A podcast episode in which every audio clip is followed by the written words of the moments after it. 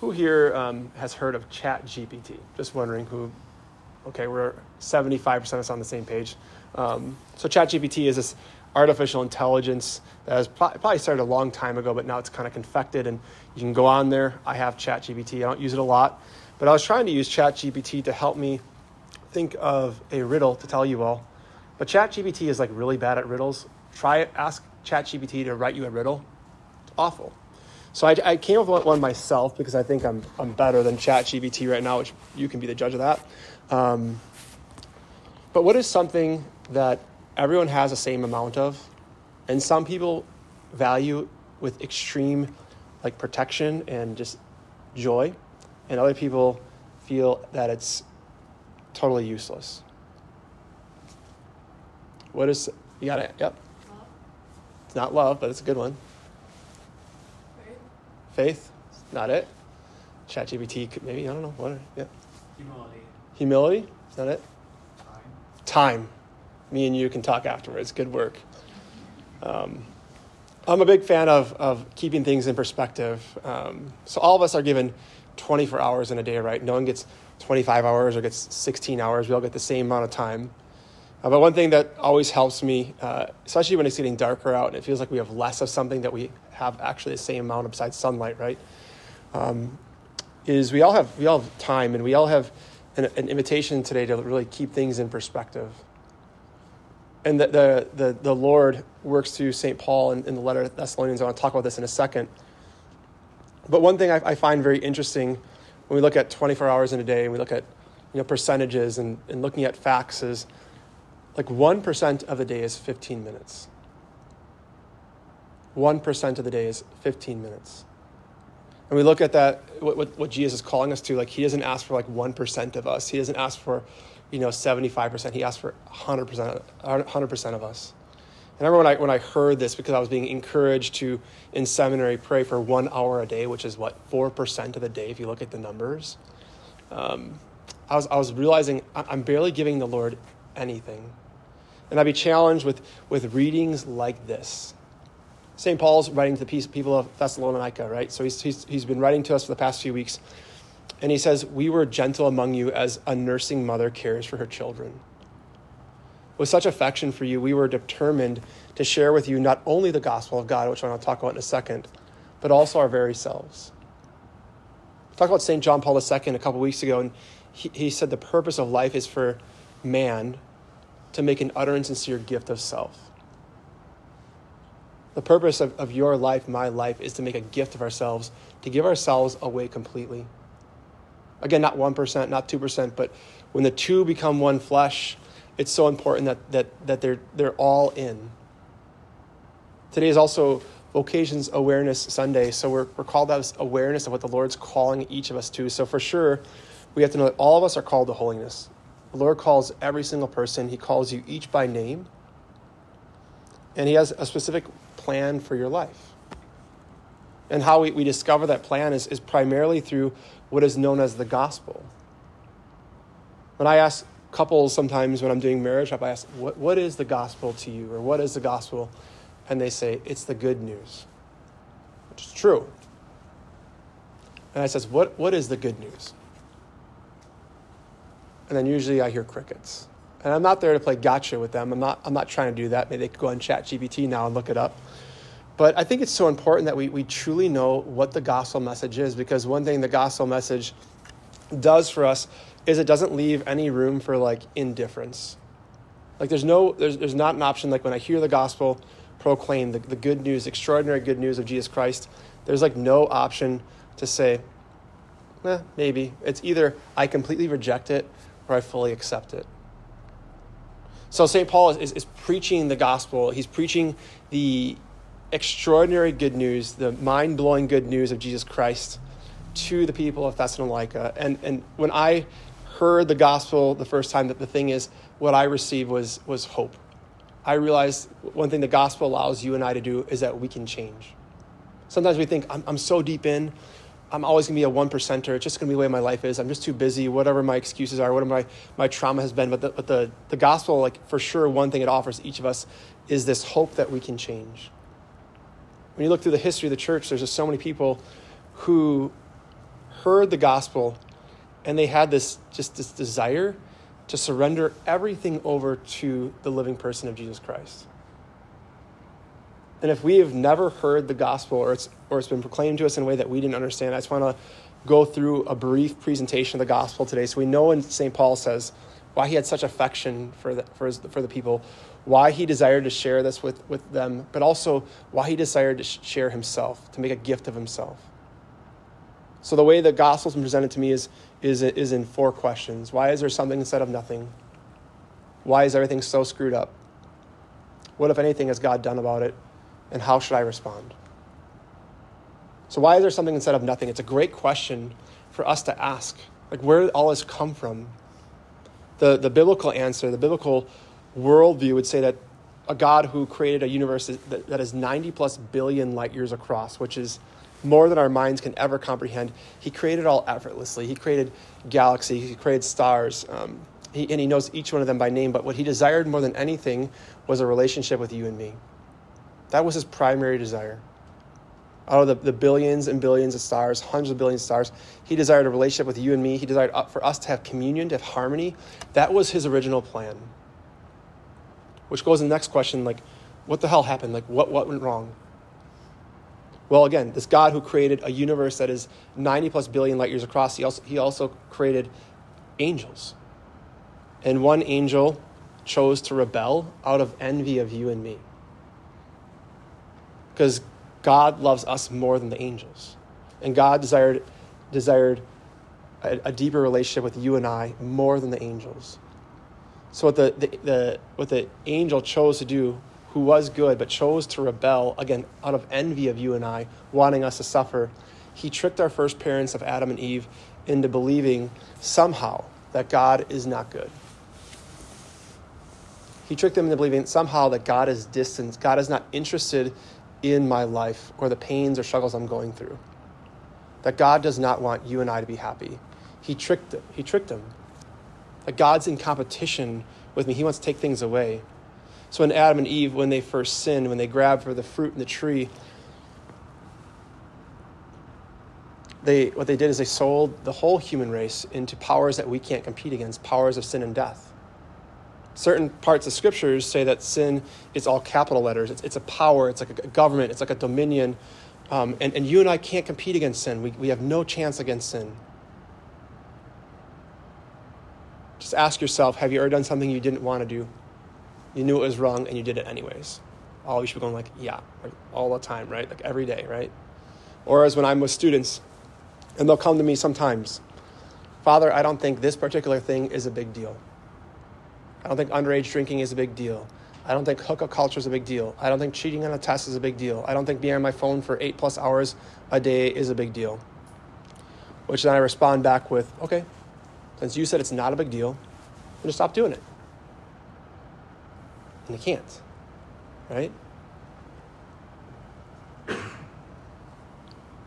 And, and, and sin and death are, are powers again, right? So when we're under this dominion, like to know how bad hell is and what Jesus saved us from, the best image has been given to me of like, like how bad hell is and how bad Satan is. Imagine yourself being human trafficked. You've been captured. You're in a room, you're all by yourself. You're bound up you get abused, and no one's coming for you, and that's going to be your life. No hope, no way out. Which goes in the third question of which is what if anything has God done about it? See, there you are, you're in the room, bound up, tied up. Life is awful. Complete despair, complete darkness. But one day this, this gentleman walks in the room and he comes in front of you and he puts his hand on your shoulder that kind of scares you because you don't want to be touched because it's, just mean, mean you're going to be abused. But when you open your eyes, he just looks at you with the, the greatest amount of love you've ever experienced. And he's just emitting peace and hope. And he just begins to unbind you. And he starts to walk you to the threshold of the door and he wants you to walk through it, but that kind of scares you because you know who's, who's out there. You know who's been making your life a living hell. But what he, when you walk through the threshold, you see the human trafficker, the evil one, the, the enemy, the devil. You see him all bound up now. So this is what Jesus is doing on the cross. We have to remember that Jesus is God, right? So you can't put God on a cross to pay the penalty of your sins unless he actually wants to be there. Yes, the cross does many things. It reveals for sure the Father's love to us. Like you are that important. But if you were the only person on earth, Jesus would have died for you. He's also making atonement on the cross, right? So he's he's taking the penalty of sin, of your sin, of every sin ever committed throughout all eternity upon himself. But also what he's doing is he's fighting for you. Because God wants his family back. He doesn't want you and I to be separate. He doesn't want you to wonder, am I known? Am I known by name? Am I unique? Am I seen by him? So when Jesus took all that upon himself on the cross and then he, he died and he rose from the dead, what he was also doing is he was going behind enemy lines because he doesn't want anyone to ever be separate from him. Again, that was never his plan. And again, if you were the only person on earth, Jesus would have done that for you. He would have went, went back to get you back, to bring you back into communion with him and the Father and the Holy Spirit if you were the only person on earth. Which goes in the fourth question, like if that's true, how should I respond? St. Paul says in Romans 1:16, the gospel is the power of God unto salvation. It offers life-saving hope. It liberates us. It sets us free from these things that you and I cannot compete against. And if, if, if and if Jesus has gone to war with sin and death, if he's wanted, wanted to win me back, if he's done that much to, to take out the human trafficker, so to speak, if he's done that just for me, like, isn't the response to trust him? Isn't the response to, to give him everything, not just like 1%, but to give him everything? And I remember when I heard this gospel, and I, I never get tired of hearing it. Even as I preach it, I, I love hearing it because one thing it does is it gives us hope that no one's too far gone. There's not one sin he can't forgive. But then there's also people out there who don't know this, this good news.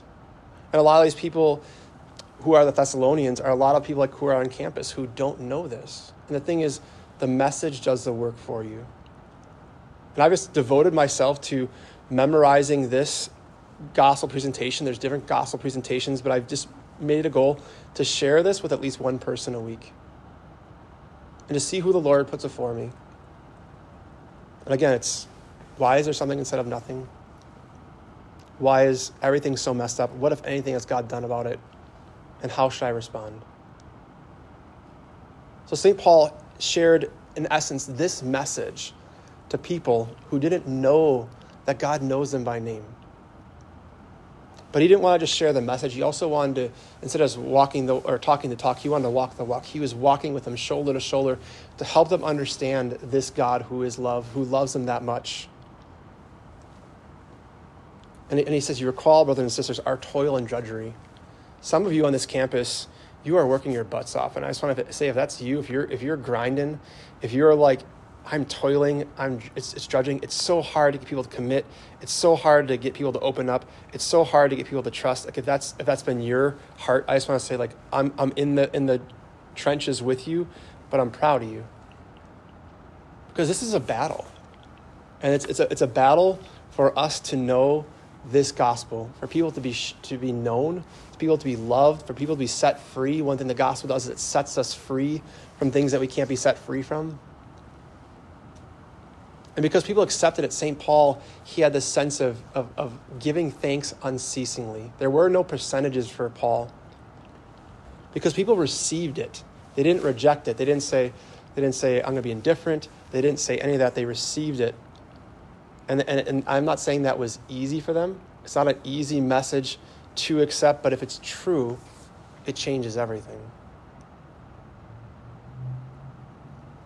But that means if you have good news and everyone's looking for hope, I don't know one person not looking for hope, then we have to, to receive this gospel and we have to learn how to share it with others. And one way of, of, of doing that is spending time with the master who Jesus talked about in the, in the gospel today. Like, who are we that we can just pick up the Bible We can carry our rosary. We can spend time in front of the God of the universe in the Holy Eucharist. Like, who are we to have this gift? St. Paul had this, this humility about him, but he also had this zeal and this fire that the message had to be shared. And the thing is, maybe you're thinking, like, I can't share that with somebody else. I can't, I can't. And you're right, you can't. But God can. We always have to remember that nothing is impossible for God. And the pressure is not on you. The way this is presented to me is that, is that you're just called to be a mailman. You're just delivering the message. The message does the work for you as we, and we've been going through this for those for people who are interested in becoming Catholic, and even as I was sitting there this this, this evening, um, people are saying, "I just feel so much relief. I feel so much freedom. I feel like a weight has been lifted off my shoulders. Like I'm so amazed that it's all about family." And so many people, you know, they, they just they don't they don't know that and St. Paul wanted this community to know that to, to know this. And again, again, not to burden them, but to know that they were worth the fight. They were worth the toil, they were worth the drudgery, they were worth the sacrifices. And that's one thing the gospel also helps us know is our worth, our value to Jesus. Your value and my value to Jesus is his blood. There's no dollar amount for a human being. And when you receive that and you accept that, um, you'll, you'll be able to see what St. Paul says when he says at the end of this, today's reading, he says, You receive not human word, but what is truly the word of God, which is now at work in you who believe. So we all have a choice every day to, to believe. And if we believe, the one thing we will receive is more hope, more freedom, more relief. But then we also have to be willing to fight for souls to help people know this, this, this Jesus. So, will you at least give Jesus this week 1%? Who dies and has died for you and will continue to die for you because he finds you worth it. He knows you by name. And he, want, he wants his family back. Or could you up it a little more to 2% or 3%?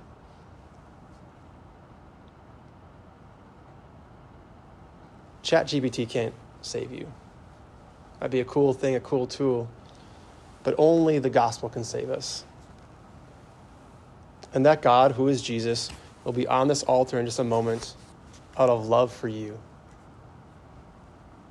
So there should be a sense of like, I feel so honored that even when I give him very little, he gives me everything. And he's trying to teach us to turn, turn the tables and give him everything. So we just pause and we contemplate that. Am I all in? Am I toiling? Am I fighting the good fight? Or have I fallen into some sense of laziness and slothfulness? If you're finding yourself falling into laziness, slothfulness, just not even giving the Lord 1%, it's not so hard. All you do have to do is ask the Lord to save you, to set you free, to surrender to Him, to stop fighting Him and watch what he'll do. Amen.